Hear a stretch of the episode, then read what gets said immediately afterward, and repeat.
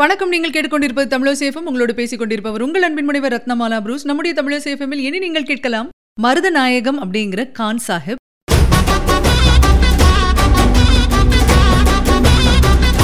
தமிழ்நாட்டுல வெள்ளையராட்சியை எதிர்த்து முதன் முதலாக தூக்குமேடை ஏறியவர் தான் மருதநாயகம் அப்படிங்கிற கான் சாஹிப். சேலத்துல ஊர்காத்த கவுண்டர் அப்படிங்கிற பேர்ல வெள்ளாள கவுண்டர் ஒருவர் வாழ்ந்து வந்திருக்காரு. இவருடைய பேரன் தான் மருதநாயகம் அப்படின்னும் இவர் ஆயிரத்தி எழுநூற்றி இருபத்தஞ்சுல பிறந்தார் அப்படிங்கிறதும் தெரியுது. பிறந்த ஊர் ராமநாதபுரத்தை அடுத்த பனையூர். மருதநாயகத்தின் இளமை பருவம் பத்தி ரொம்ப தகவல் இல்ல. இருந்தாலும் அவர் யாருக்கும் அடங்காத முரட்டு சுபாவம் உடையவர் அப்படின்னும் பனையூர்ல ஆடு மாடு மேய்ச்சிட்டு வந்தார் அப்படின்னும் அறியப்படுது. அதுக்கப்புறமா அவர் பாண்டிச்சேரி போயிருந்திருக்காரு. அங்க இஸ்லாம் மதத்துக்கு மாறி தன்னோட பெயரை முகமது யூசுப் கான் அப்படின்னு மாத்திக்கிட்டாராம். பாண்டிச்சேரியில படகோட்டியாவும் தையல்காரராவும் பணிபுரிஞ்சிருந்திருக்காரு அப்போ ஒரு திருட்டு குற்றத்துக்காக அந்த கால வழக்கப்படி அவருடைய ரெண்டு காதுகளும் துண்டிக்கப்பட்டிருந்திருக்கு. யூசுப் கான் துண்டிக்கப்பட்ட காதுகளை மறைக்கிறதுக்காகத்தான் பெரிய தலைப்பாகை அணிஞ்சிருந்தார் அப்படின்னு சொல்லப்படுது. அவர் தூக்குல போடப்பட்ட பிறகுதான் காதுகள் இல்லாத உண்மை பலருக்கு தெரிய வந்திருக்கு. தண்டனை அடைஞ்ச யூசுப் கான் பாண்டிச்சேரியில வாழ விரும்பாமல் தஞ்சாவூருக்கு வந்து தஞ்சை மன்னர்கிட்ட கொஞ்ச காலம் சிப்பாயாக பணியாற்றிருந்திருக்காரு. ஆர்காட் நவாப் முகமது அலி கிட்ட வேலை பார்த்திருந்திருக்காரு. ப்ரூண்டன் அப்படிங்கிற வெள்ளைக்காரர் யூசுப் கான் கிட்ட ரொம்ப ரொம்ப அன்பா இருந்தாராம். அவருக்கு கல்வியும் போதிச்சு நிறைய மொழிகளை கத்தும் கொடுத்தாராம். யூசுப் கான் மாஷா அப்படிங்கிற போர்ச்சுகீசிய பெண்ணை மணந்திருந்திருக்காரு.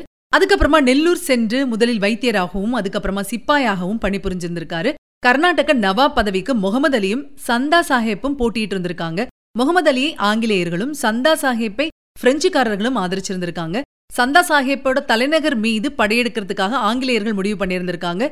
யூசுப் கானோட திறமையை பார்த்த ராபர்ட் கிளைவ் அவரை தன்னோட படையில சேர்த்துக்கிட்டாராம். சந்தா சாஹேப்பை எதிர்த்து ஆற்காடு வாலிகண்டபுரம் திருச்சி இந்த இடங்கள் எல்லாம் நடந்த போர்ல வெள்ளையர் படைகள் ஜெயிச்சிருக்கு. இந்த வெற்றிக்கு யூசுப் கான் காரணமா அமைஞ்சதுனால வெள்ளையர்கள் கிட்ட யூசுப் கானுக்கு ரொம்ப ரொம்ப செல்வாக்கு இருந்திருக்கு. யூசுப் கான் ஆர்காட் நவாபின் படைகளுக்கு தளபதியா நியமிக்கப்பட்டிருந்திருக்காரு. கமாண்டர் அப்படிங்கிற பட்டம் கூட வழங்கப்பட்டிருந்திருக்கு. அதுல இருந்து அவருக்கு கமாண்டர் கான் சாஹேப் அப்படிங்கிற பெயர் வந்திருக்கு. இவரோட புகழை பார்த்து நிறைய பேருக்கு பொறாமை வந்துச்சு அப்படின்னு சொல்றாங்க. பொறாமப்பட்டவங்கள ஒருத்தர் கான் சாஹேப் வெள்ளையர்களுக்கு துரோகம் செய்யற மாதிரி தோன்றக்கூடிய ஒரு போலி கடிதம் ஒண்ணு தயாரிச்சு வெள்ளக்கார அதிகாரிகள் கிட்ட கொடுத்திருக்காரு. இதனால வெள்ளக்காரங்களுக்கு ரொம்ப கோபம் வந்திருக்கு. உடனே அவங்க என்ன பண்ணிருக்காங்க அப்படின்னா கான் சாஹேபை கைது செய்து சிறையில் அடைச்சிருந்திருக்காங்க. ஆனா அதுக்கப்புறமா உண்மை தெரிஞ்சு அவர் விடுதலை செய்யப்பட்டிருந்திருக்காரு. போலியா கடிதம் கொடுத்தவர் கைது செய்யப்பட்டிருந்திருக்காரு.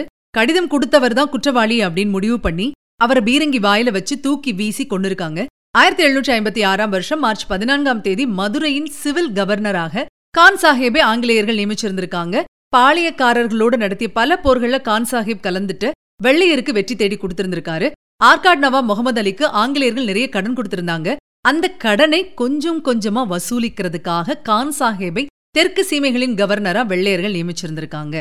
இதனால கான் சாஹிப் மீது நவாபுக்கு ரொம்ப ரொம்ப கோபம் வந்திருக்கு. அதனால கான் சாஹிப்புக்கு விஷம் கொடுத்து கொள்ளலாம் அப்படின்னு முயற்சி பண்ணியிருந்திருக்காங்க. ஆனா அவர் தப்பிச்சிட்டாராம். வரி வசூலிச்சு அதை நவாப் கிட்ட கொடுத்துடணும் அப்படின்னு சொல்லி வெள்ளைக்கார அதிகாரிகள் உத்தரவு பிறப்பிச்சிருந்திருக்காங்க கான் சாஹேபுக்கு. இதுவரைக்கும் வெள்ளையர்களுக்கு அதை செஞ்சு கொடுத்த கான் சாஹேப்க்கு இப்போ மக்களை கசக்கி பிழியறது ஏனோ பிடிக்கல. இதனால வெள்ளையர்களுக்கும் அவருக்கும் தகராறு ஏற்படுது. ஆயிரத்தி எழுநூற்றி அறுபத்தி மூணாம் வருஷம் கான் சாஹேப் வசம் இருந்த மதுரை கோட்டையை வெள்ளையர் படை முற்றுகையிட்டது. வெள்ளையர்களுக்கு ஆதரவாக ராமநாதபுரம் சிவகங்கை அரசர்களோட படைகளும் வந்திருந்திருக்கு. எழுபத்தஞ்சு நாட்கள் முற்றுகை நீடித்தும் அவர்களால் கோட்டையை பிடிக்கவே முடியல. ஆயிரத்தி எழுநூற்றி அறுபத்தி நாலுல மீண்டும் ரெண்டாவது முறையா முற்றுகையிட்டு இருந்திருக்காங்க. அப்போ நிறைய ஊர்கள்ல இருந்து மதுரை கோட்டைக்கு உணவுப் பொருட்கள் வந்து சேரும் போக்குவரத்து பாதைகளை துண்டிச்சிட்டாங்களாம். இதனால மதுரை கோட்டைக்குள் உணவு தட்டுப்பாடு ஏற்பட்டிருந்திருக்கு. மக்களும் படைவீரர்களும் பசியாலையும் பட்டினியாலையும் வாடி இருந்திருக்காங்க. இந்த சூழ்நிலையில கான் சாஹேபை சூழ்ச்சியால பிடிக்கிறதுக்காக வெள்ளையர்கள் திட்டம் போட்டிருக்காங்க. கான் சாஹேபின் திவான் சீனிவாச ராவ் டாக்டர் பாபா சாஹேப் ஆலோசகர் மர்ச்சன் இவங்களுக்கெல்லாம் லஞ்சம் கொடுத்திருந்திருக்காங்க ஆங்கிலேயர்கள். ஒரு நாள் கான் சாஹேப் மதுரை கோட்டைக்குள் தொழுகை நடத்திட்டு இருந்தப்போ சீனிவாசராவ் பாபா சாஹேப் ரெண்டு பேரும் பின்னால போய் அவர் கைகளையும் கால்களையும் கயிற்றால் கட்டி போட்டிருந்திருக்காங்க. அவருடைய உதவிக்கு வந்த தீர்த்தாரப்ப முதலி அப்படிங்கிறவரோட தலையை துண்டிச்சிருந்திருக்காங்க. இப்ப வெள்ளையர்கள் மதுரை கோட்டைக்குள்ள வந்து கான் சாஹேபை கைது பண்ணியிருந்திருக்காங்க. ரெண்டு நாள் கழிச்சு ஆயிரத்தி எழுநூற்றி அறுபத்தி நான்காம் வருஷம் அக்டோபர் பதினஞ்சாம் தேதி மாலை ஐந்து மணிக்கு மதுரையை அடுத்த டபேதார் சந்தை அப்படிங்கிற இடத்துல உள்ள மாமரத்து கிளையில ஆர்காட் நவாப் மர்ச்சன்ட் ஆகியோர் முன்னிலையில கான் சாஹிப் தூக்கிலிடப்பட்டிருந்திருக்காரு அவரோட உடல் புதைக்கப்பட்டிருந்திருக்கு. அந்த இடத்துல நவாபின் சிப்பாய்கள் காவல் இருந்திருக்காங்க அன்னைக்கு ராத்திரியே கான் சாஹிப் தோன்றியதாகவும் மூன்றாம் நாள் மீண்டும் மதுரையை மீட்பேன் அப்படின்னு சொன்னதாகவும் நவாபிடம் சிப்பாய்கள் சொல்லியிருந்திருக்காங்க. இதனால அதிர்ச்சி அடைந்த நவாப் புதைக்கப்பட்ட கான் சாஹிப் உடலை தோண்டி எடுக்க செஞ்சிருக்காரு. அதுக்கப்புறமா உடல் பல துண்டுகளை வெட்டப்பட்டிருந்திருக்கு. தலை திருச்சிக்கும் கை கால்கள் தஞ்சாவூர் பாளையங்கோட்டை ட்ரவாங்கூர் இந்த ஊர்களுக்கும் அனுப்பப்பட்டிருந்திருக்கு. மக்களை எச்சரிக்கும் விதத்தில் இந்த உறுப்புகள் எல்லாமே அந்தந்த ஊர்களின் வாசல்ல தொங்கவிடப்பட்டிருந்திருக்கு கான் சாஹேபின் எஞ்சி உடல் மட்டும் மதுரையில சம்மட்டிபுரம் அப்படிங்கிற இடத்துல அடக்கம் செய்யப்பட்டதாம். ஆயிரத்தி எண்ணூற்றி எட்டாம் வருஷம் ஷேக் இமாம் அப்படிங்கிற முஸ்லிம் பெரியவர் அந்த இடத்துல ஒரு மசூதி கட்டி அதற்கு கான் சாஹேப் பள்ளிவாசல் அப்படின்னு பெயர் வச்சிருந்திருக்காரு.